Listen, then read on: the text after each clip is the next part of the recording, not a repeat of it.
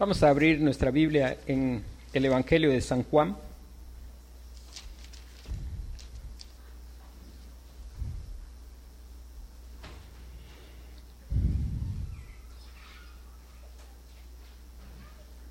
Evangelio según San Juan en su capítulo 8.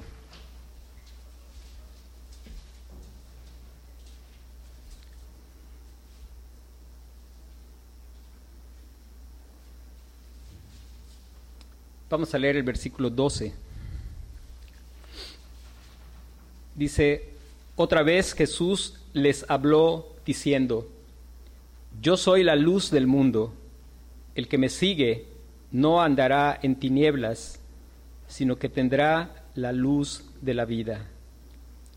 Otra vez Jesús les habló diciendo, yo soy la luz del mundo, el que me sigue no andará en tinieblas, sino que tendrá la luz de la vida. Quiero agradecer a Dios por la manera en que Él, Él obra y Él guía. La semana pasada fui a tomar unas medidas en una casa que se está remodelando y de pronto me dio curiosidad un ropero viejo y lo abrí y encontré tres libros y uno se veía muy viejo y en realidad es más viejo de lo que se ve pero le hice un comentario a la persona encargada del trabajo y me dijo este habían más, muchos más libros y los tiramos. Quiere, lléveselos porque si no los vamos a tirar también. Y uno de esos libros es del, del año, alrededor del año 1300. Bueno, no en sí la edición, esa es del siglo pasado. Y empecé a, a hojear el libro y me encontré una frase que dice, quien me sigue no anda en tinieblas, dice el Señor.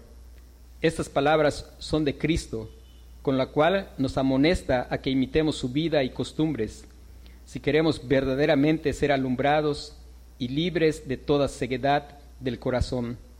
Sea pues nuestra meditación, nuestro estudio y meditación, pensar en la vida de Jesucristo. Sea pues nuestro estudio y meditación pensar en la vida de Jesucristo. Y Dios puso en mi corazón el ir a la escritura. Y después Dios puso en mi corazón agarrar la concordancia y buscar todos los pasajes que hablan en cuanto a la luz. Y es, pues Dios puso en mi corazón compartir esta porción. Y nuestro tema es, sígueme para andar en la luz. Sígueme para andar en la luz. Una de las cosas que nosotros necesitamos es conocer a Dios y la única manera de conocer a Dios es en Cristo Jesús. El apóstol Juan recuerde que su propósito, guiado por el Espíritu Santo al escribir, es que te conozcan a ti, el único Dios verdadero, y a Jesucristo, tu Hijo, a quien has enviado. Y en este versículo hay tantas cosas aparte de las que Jesús dice con palabras, que nos enseñan acerca de Jesús, acerca de Dios. Conociendo a Cristo podemos conocer a Dios porque Él es uno con su Padre. Y es interesante que cuando el capítulo 8 empieza, empieza con una escena donde hombres religiosos, hombres que conocían la palabra escrita, habían tomado a una mujer y la habían traído al Señor Jesús. Y una, de las cosas maravillosas de Dios es cómo Dios usa lo más inesperado. Dice la, escritura, dice, mis ovejas oyen mi voz y yo las conozco y me siguen. Dice Jesús, nadie viene al Padre si no es por mí. Pero dice él, nadie viene al Padre, nadie viene a mí si el Padre no le trajere. Y cómo el Padre usa las cosas más inesperadas para traer a sus ovejas hacia el Señor Jesucristo unos religiosos enemigos del Señor Jesucristo trajeron a esta mujer sorprendida acto mismo del adulterio, según ellos, pensando hacer una trampa al Señor Jesucristo.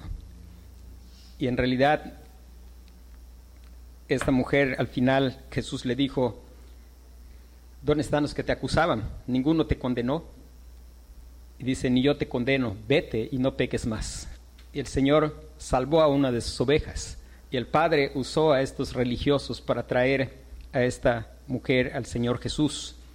Pero cuando nosotros empezamos a leer el versículo 12, empezamos con la frase, otra vez Jesús les habló. Y esto habla grandemente de aquel a quien nosotros necesitamos estudiar y conocer. Le vemos allí misericordioso en los primeros versículos, el único que en verdad podía haber tirado la piedra, el único que pudo haber fulminado a todos los que estaban allí, porque era el único que estaba libre de pecado. Sin embargo, él vino y no apedreó a esa mujer porque él vino a salvar a su pueblo de sus pecados. Y el Señor, si usted lee todos los versículos que están después del versículo 12, se va a dar cuenta que Él está hablando otra vez con esas mismas personas que eran sus enemigos. Y esto habla grandemente de la misericordia del Señor. El Señor es misericordioso, tiene una misericordia especial, rica, que muestra para con sus ovejas, como hizo con aquella mujer adúltera. Pero en misericordia Él habla otra vez.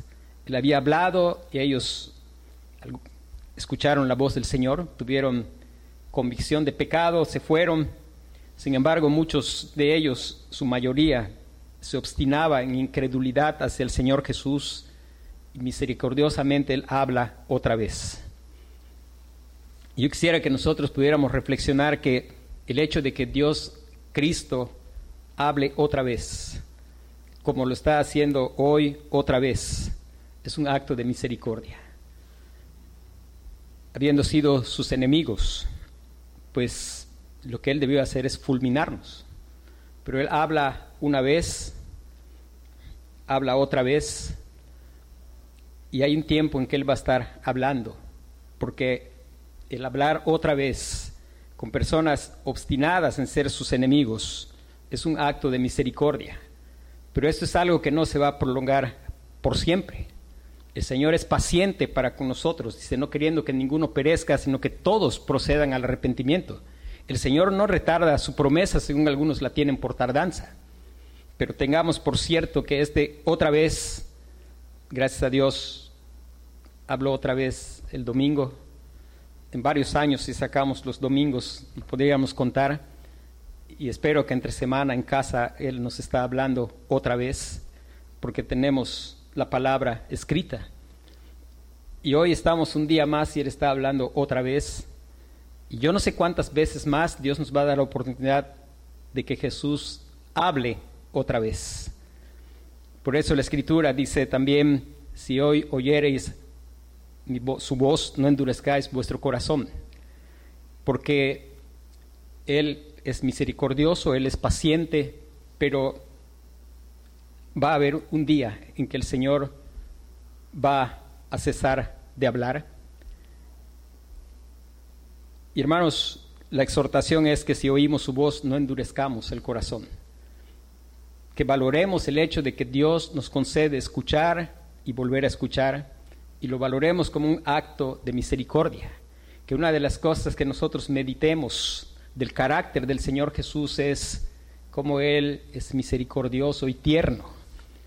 Y aquellos que ya hemos escuchado su voz, queremos seguir escuchando y sigue siendo una bendición para nosotros el que Él hable otra vez y queremos que Él siga hablando, porque es como la novia que quiere escuchar la voz de su novio. Espero que todos cuantos estamos aquí nos gozamos de que el Señor nos hable y que tenemos la bendición de saber que si ya hemos escuchado porque Él nos ha dado oídos, pues no va a haber límite, porque nada nos podrá separar de ese Señor rico en misericordia. Nada nos podrá separar de aquel que nos ha amado con amor eterno, ni la muerte. Si morimos, vamos para estar con Él y vamos a seguir disfrutando del dulce Jesús y de poder seguir escuchando su voz. Y esa es la primera cosa que quería que pudiéramos notar acerca del Señor Jesús antes de, de empezar a, a mirar lo que Él está diciendo. El tema, dije, es, sígueme para andar en la luz. Lo primero que nos dice el versículo es, sígueme para andar en la luz. Ahí está en sentido negativo, dice que no, el que me sigue no andará en tinieblas. Lo que es lo mismo es, sígueme para que andes en luz. Si no me sigues, vas a andar en tinieblas. Y lo primero que tenemos que ver ahí es de quién son estas palabras. Y estas palabras son palabras del mismo Señor Jesucristo, de aquel que es el Rey de Reyes y el Señor de Señores. Estas palabras son palabras del Dios encarnado. Estas son palabras del eterno Hijo de Dios, de aquel que no estimó el ser igual a Dios como cosa a que aferrarse, sino que se despojó a sí mismo, tomando forma de hombre, se humilló hasta lo sumo, hasta la muerte y muerte de cruz. Y él, él está hablando y está diciendo, sígueme para que andes en la luz, sígueme para que andes en la luz.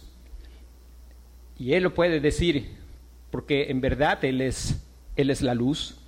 Aquí, en primer lugar, nos está llamando la atención hacia quién es el Señor Jesucristo.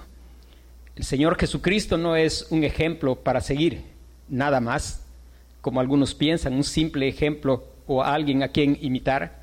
Sí, la Escritura nos llama y dice, sed imitadores de mí como yo de Cristo, dice el apóstol Pablo. Pero no es simplemente algo que Él vino a dejar ejemplo para que, para que nosotros podamos imitar. Él es en verdad el eterno Hijo de Dios que vino a darnos a conocer a Dios. Él, cuando Él puede decir, sígueme para que andes en la luz, y es que Él dice, la, explica la razón por la cual Él dice lo que dice. Primero, hermano, recuerde, son palabras del Señor Jesucristo. Son palabras en las cuales se puede confiar porque Él es el ser más digno de confianza. Son palabras en las cuales se puede confiar porque Él mismo es la verdad. Dice, yo soy el camino, soy la verdad, yo soy la vida. Son palabras de Cristo, no son palabras de cualquier persona. Damos gracias a Dios porque a un hombre que vivió en el año 1300, pues Dios le dejó claro que estas son palabras de Cristo.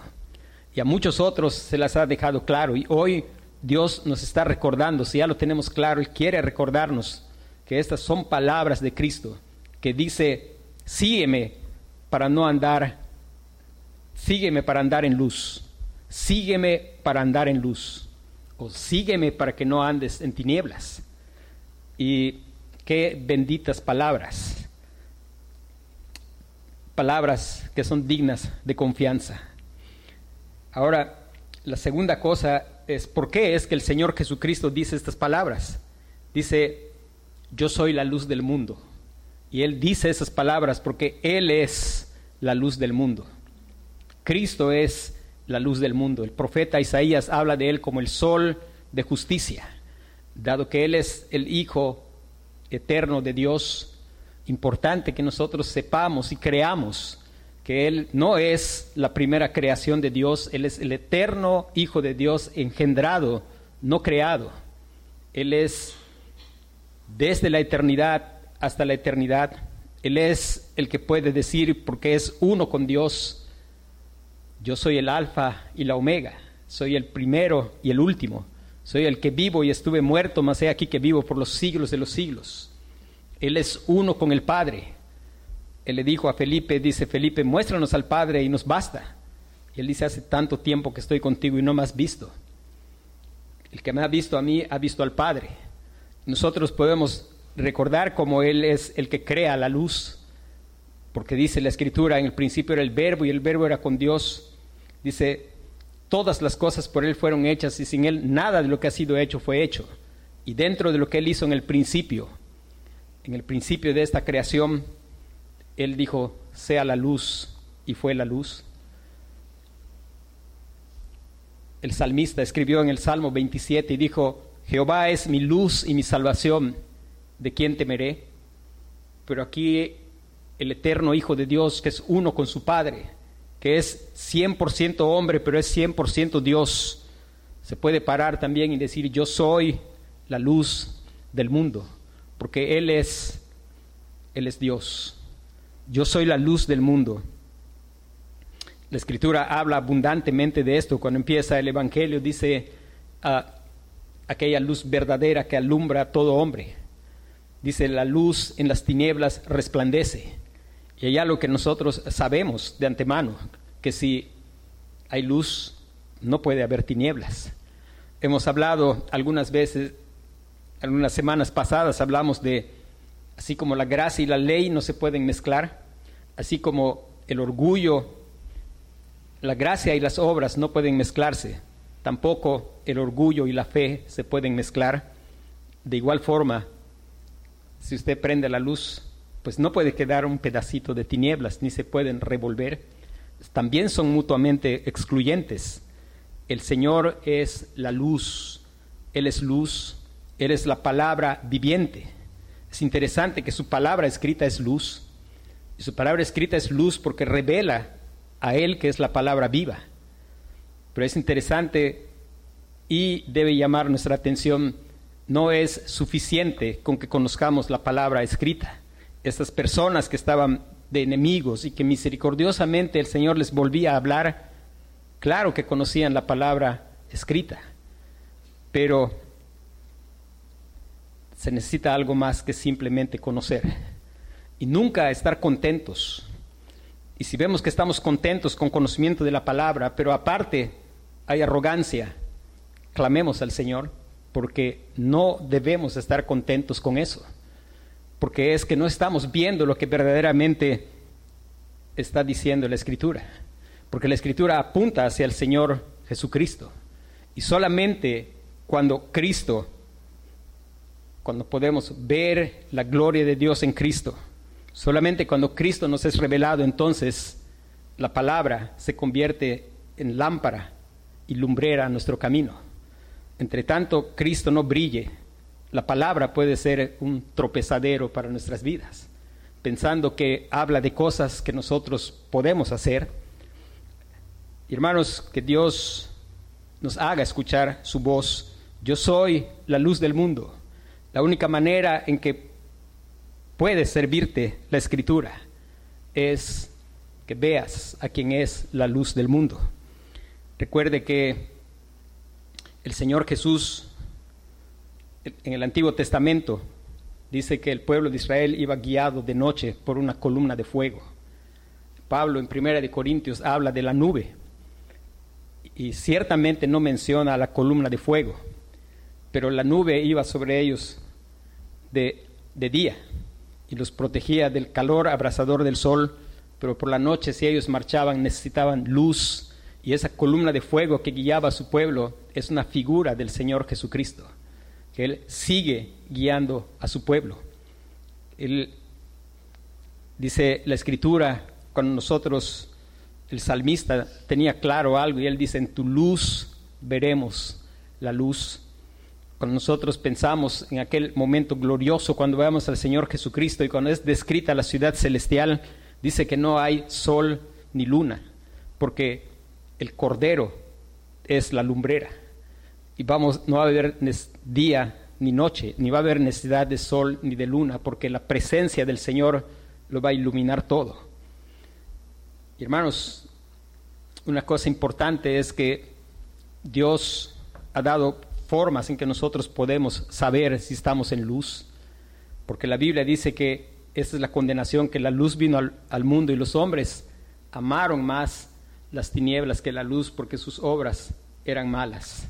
Pero hermano, Él puede decir que es la luz, porque Él es la luz, porque Él es Dios, porque Él es el eterno Hijo de Dios encarnado porque Él es quien vivió en conformidad con toda la ley de su Padre, cumplió la ley de su Padre.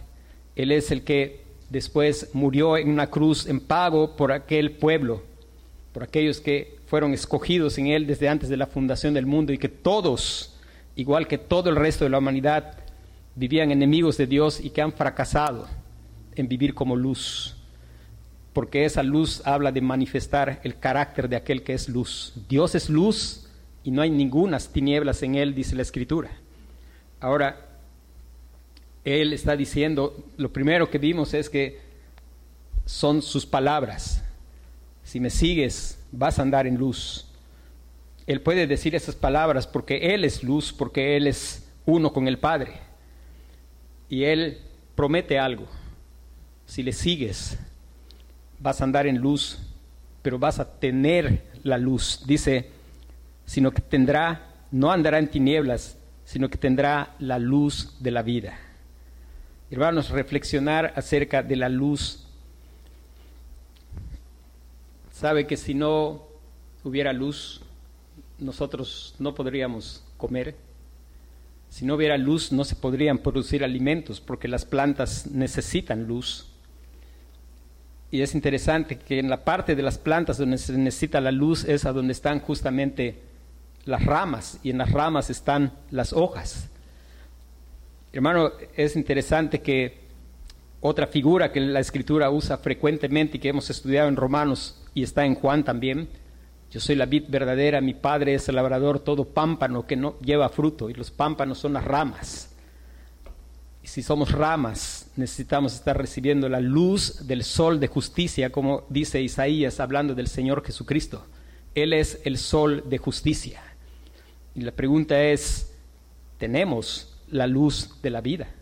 Nos está alumbrando la luz de la vida y por lo tanto hay vida.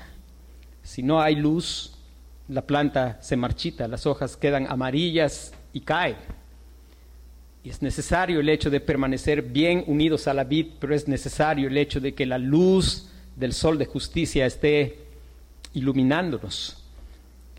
El himno que cantamos habla, habla acerca de Jesús, que es la luz para andar con Jesús y tener la luz de la vida. Qué bendición más grande que es tener la luz de la vida. Y una luz que no simplemente nos alumbra como una luz artificial. Nosotros pudiéramos sembrar maíz aquí adentro y tratar de que vivan con esta luz y no va a vivir porque esta no es luz de vida. De igual forma, en lo espiritual es, pudiéramos recibir cierta luz que nos haga caminar moralmente mejor que otros, pero esa no es luz de vida. La luz de vida produce vida de adentro hacia afuera. Es el Señor que obra en nuestro corazón para que andemos en luz. Hay algo que me llama la atención y es que después de que el Señor explica esto,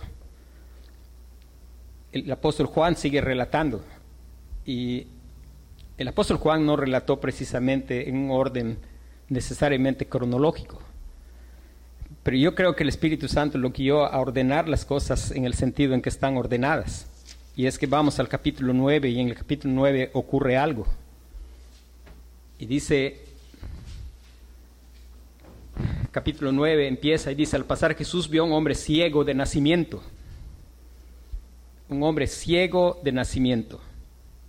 Y note cómo el Señor Jesús es la luz, pero un ciego no puede ver la luz.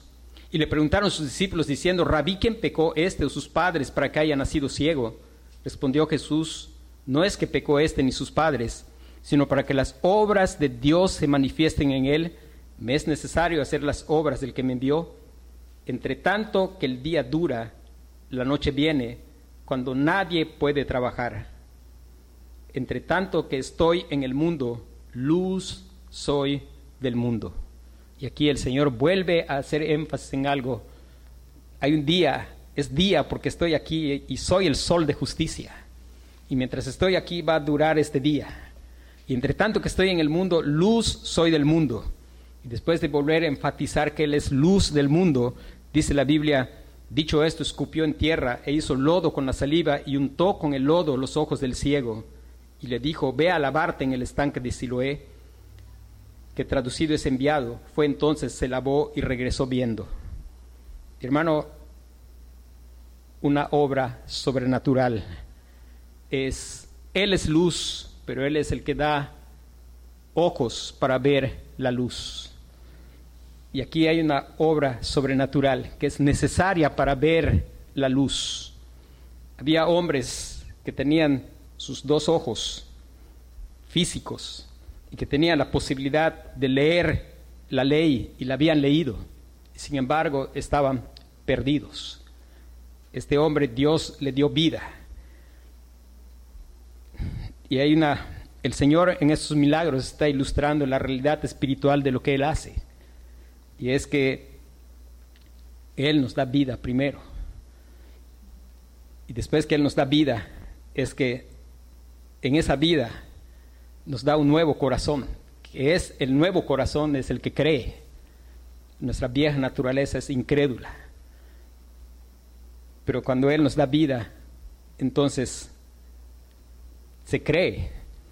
Pero hay algo interesante que es este hombre, Dios había empezado una obra y Él empieza a dar testimonio de lo que Cristo había hecho. Y ciertamente el Señor está ilustrando y le había dado vista, vista física. Cuando llegamos al versículo 35 dice, oyó Jesús que le habían expulsado y hallándole le dijo, ¿crees tú en el Hijo de Dios? Respondió él y dijo, ¿quién es Señor para que crea en él? Le dijo Jesús, pues le has visto y el que habla contigo él es. Y él dijo, creo Señor, y le adoró. Hermanos, qué maravilloso. Hace falta algo más que ojos físicos. Hace algo más, falta algo más que simplemente poder tener acceso a través de nuestros ojos físicos a la escritura. Hace falta algo más que tener acceso a nuestros oídos físicos porque había gente que el Señor le estaba hablando una vez y otra vez, y con sus ojos físicos veían a Jesús y con sus oídos escuchaban a Jesús y con sus ojos físicos leían la ley, pero lea en su casa y vea qué decían y cómo se ponían contra el Señor Jesús y cómo trataron a este hombre. Pero este hombre, Dios obró para ilustrar lo que él hace espiritualmente en la vida del hombre. Y después Dios, el Señor Jesucristo, se reveló a él y le dice, ¿crees tú en el Hijo de Dios? Respondió él y dijo, ¿quién es Señor para que crea en él? Le dijo, pues le has visto y el que habla contigo, él es. Y la pregunta es, ¿ha habido verdaderamente una obra de gracia en nuestras vidas? En verdad hemos visto al Señor Jesucristo. En verdad Él nos ha dado la vista para verle. No es simplemente que tenemos vista física. Y note que una de las cosas es, dice, ¿quién eres? ¿Quién es, Señor, para que crea en Él? Le dijo Jesús, pues le has visto y el que habla contigo Él es. Y Él le dijo, creo, Señor, y le adoró y aquel que es salvado, una de las cosas que es característico de su vida es que está viviendo en confiar.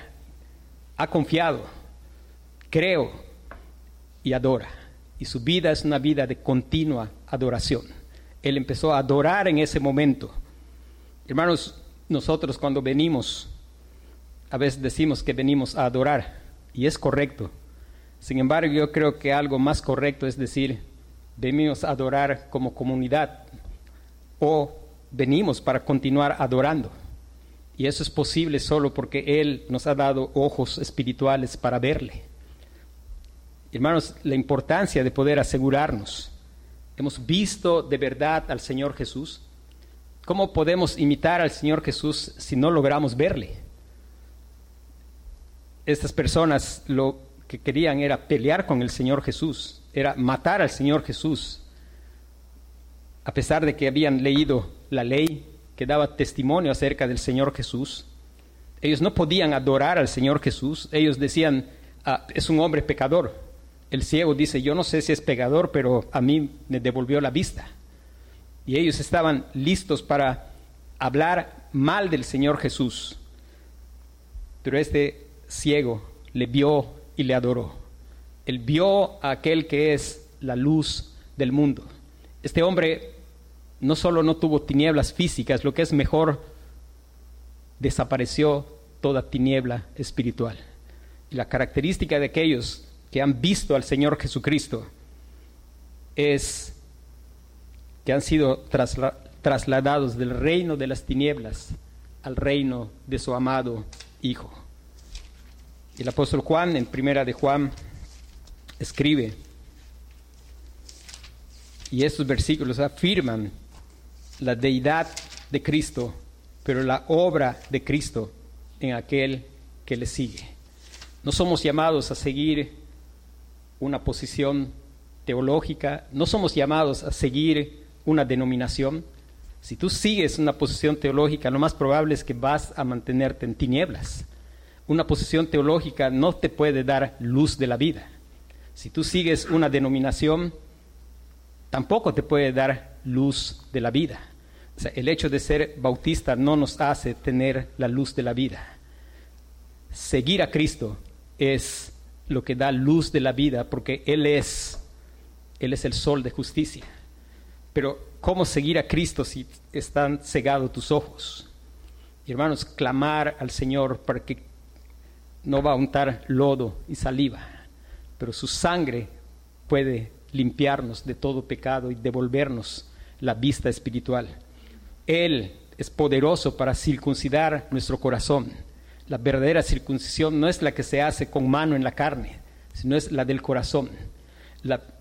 él puede hacer que seamos y anhelemos ser como Él, porque Él nos ha salvado. Es interesante que estuvimos estudiando en Romanos acerca de la ley. Hermanos, que Dios nos haga entender qué con respecto a la ley. Que Dios nos guarde de pensar, bueno, somos salvos por la gracia, podemos vivir como se nos venga en gana. Al creyente, la ley no le oprime desde fuera. Dios está escribiendo su ley en su corazón. Y como Él está creciendo en parecerse a Cristo, Él experimenta lo que Cristo experimentó. El Salmo 48, que es un versículo que habla del Señor Jesucristo, y Cristo lo dijo en pasajes de San Juan, dice el Salmo, el hacer tu voluntad, Dios mío, me ha agradado y tu ley está en medio de mi corazón. Y Dios está haciendo lo mismo en su pueblo, escribiendo su ley en su corazón. Y el creyente, como está recibiendo la luz de la vida, la luz del sol de justicia, como le está mirando y conociendo, hay en su corazón un deleite por hacer la voluntad de Dios porque está siendo alumbrado por aquel que dijo, yo soy la luz de este mundo. El que me sigue no andará en tinieblas, sino que tendrá la luz de la vida. Y quisiera leer algunos versículos. Dice, versículo 5 del capítulo 1 de Primera de Juan, este es el mensaje que hemos oído de Él. ¿De quién lo oímos? de Él, del Señor Jesucristo. Y os anunciamos, Dios es luz y no hay ningunas tinieblas en Él. Si decimos que tenemos comunión con Él y andamos en tinieblas, mentimos y no practicamos la verdad. Pero si andamos en luz como Él está en luz, tenemos comunión unos con otros y la sangre de Jesucristo su Hijo nos limpia de todo pecado. capítulo 2.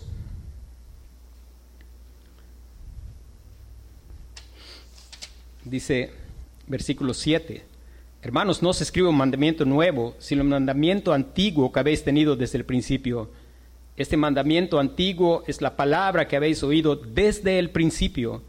Sin embargo, os escribe un mandamiento nuevo que es verdadero en él y en vosotros, porque las tinieblas van pasando y la luz verdadera ya alumbra las tinieblas van pasando y la luz verdadera ya alumbra. El que dice que está en la luz y aborrece a su hermano está todavía en tinieblas. El que ama a su hermano permanece en la luz y en él no hay tropiezo. Pero el que aborrece a su hermano está en tinieblas y anda en tinieblas y no sabe a dónde va porque las tinieblas le han cegado los ojos. Pero hermanos, Este es el mensaje que hemos oído de Él Dios anunciamos. Dios es luz. Él mismo dijo, yo soy la luz del mundo. El que me sigue no andará en tinieblas, sino que tendrá la luz de la vida. Y hermano, qué hermoso es. No sé si usted se imagina cómo sería estar aquí en el culto sin luz, pero qué distinto es que estemos y que hay luz. Y esto que es solo una idea de lo que es luz. No se puede comparar a la luz del mediodía, pero esa luz del mediodía tampoco se puede comparar. Es solo para darnos una pequeña idea. Imagínese, en la eternidad no va a ser necesario ni, ni el sol ni la luna. Cristo nos va a alumbrar. En su luz veremos la luz. Hubo tiempos en que se usaban unos focos muy débiles y uno llegaba a casas con esas lucecitas y era deprimente. La ausencia de luz, no hay vida, hay tristeza, hay depresión. La gente en depresión no quiere estar en la luz, no quiere salir, quiere estar encerrada. Pero qué bendición de los creyentes. Y la pregunta es, ¿estás experimentando lo que han experimentado aquellos que son salvados, que tienen, leímos el Salmo 43 al empezar.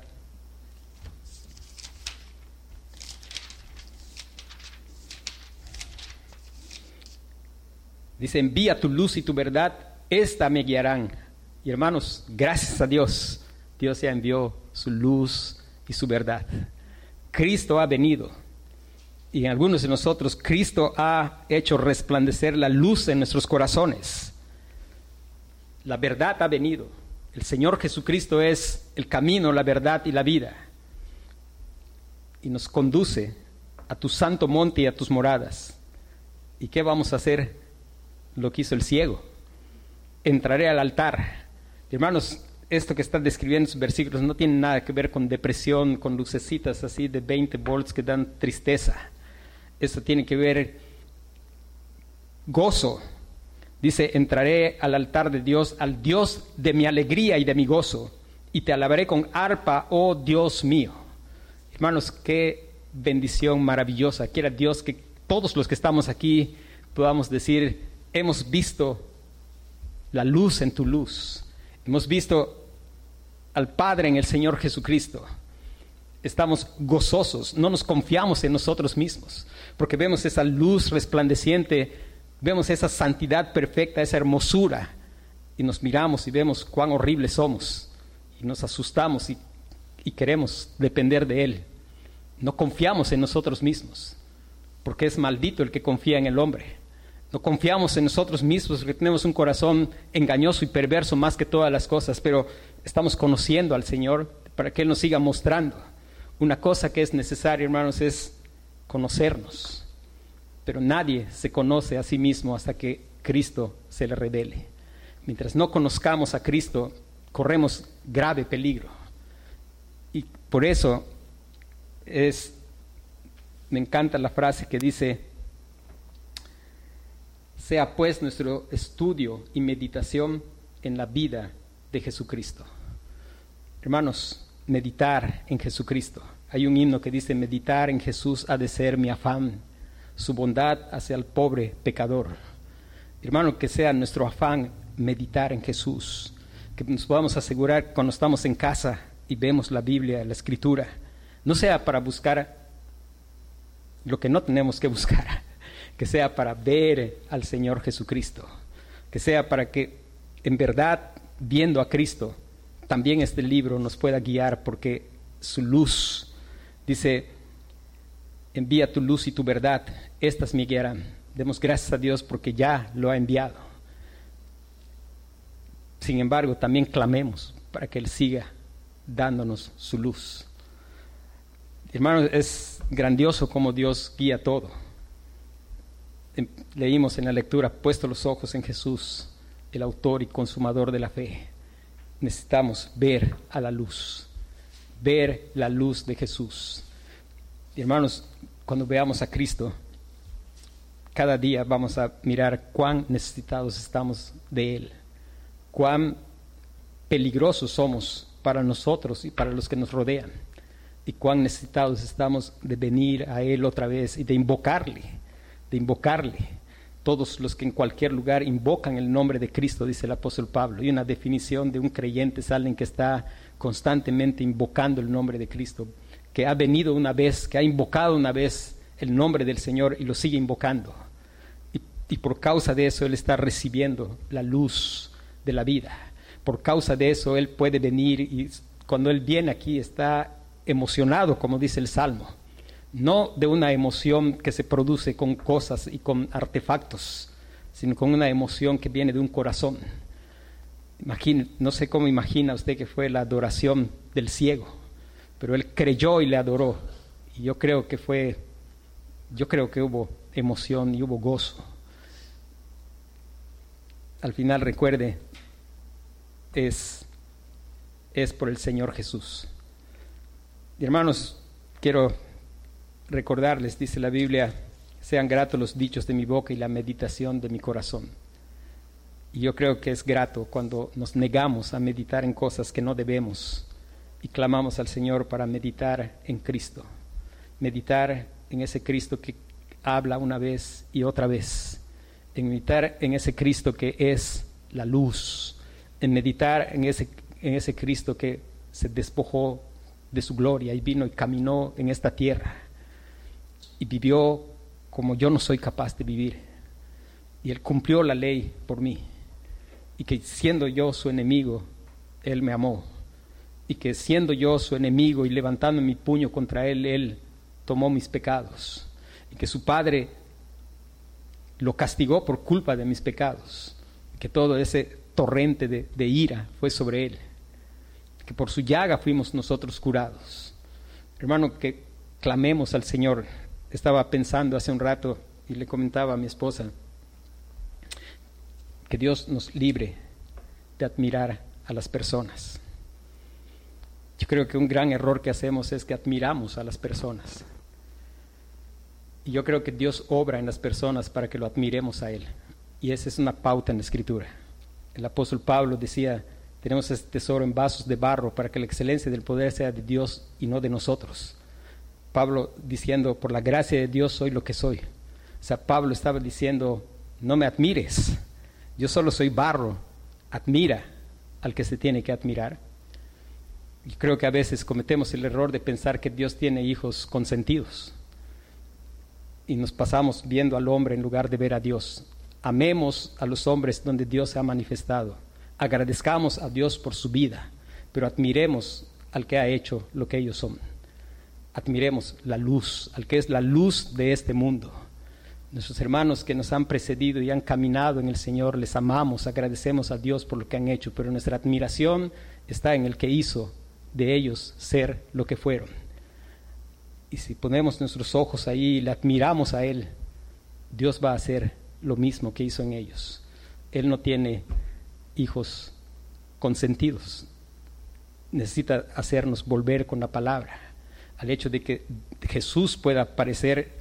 Hermano, antes de creer en Cristo, Jesús no es precioso. Dice, no le vimos sin atractivo para que le deseemos. Le aborrecimos sin causa. Pero que Dios obre tal obra en nuestro corazón que ahora Cristo sea precioso más que cualquier otra cosa.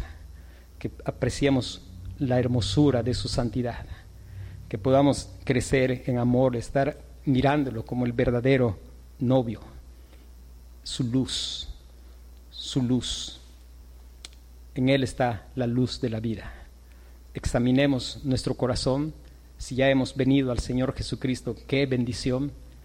Si está hablándonos otra vez, pero ya le oímos y le seguimos oyendo, qué bendición. Pero asegurémonos de que no nos está hablando una vez y otra vez y seguimos peleando en nuestro corazón y seguimos confiando en que conocemos el libro, pero no conocemos al que está en el libro. Y no sigamos que no estamos viendo que estamos andando en la luz como lo describe la Biblia y sigamos tercos en el mismo camino, porque ese hablar y esa paciencia va a terminar. Y un día de verdad todos van a confesar que Cristo es el Señor. Quiera Dios que lo confesemos hoy y no el día cuando solo sea para la gloria de Dios Padre. Vamos a orar.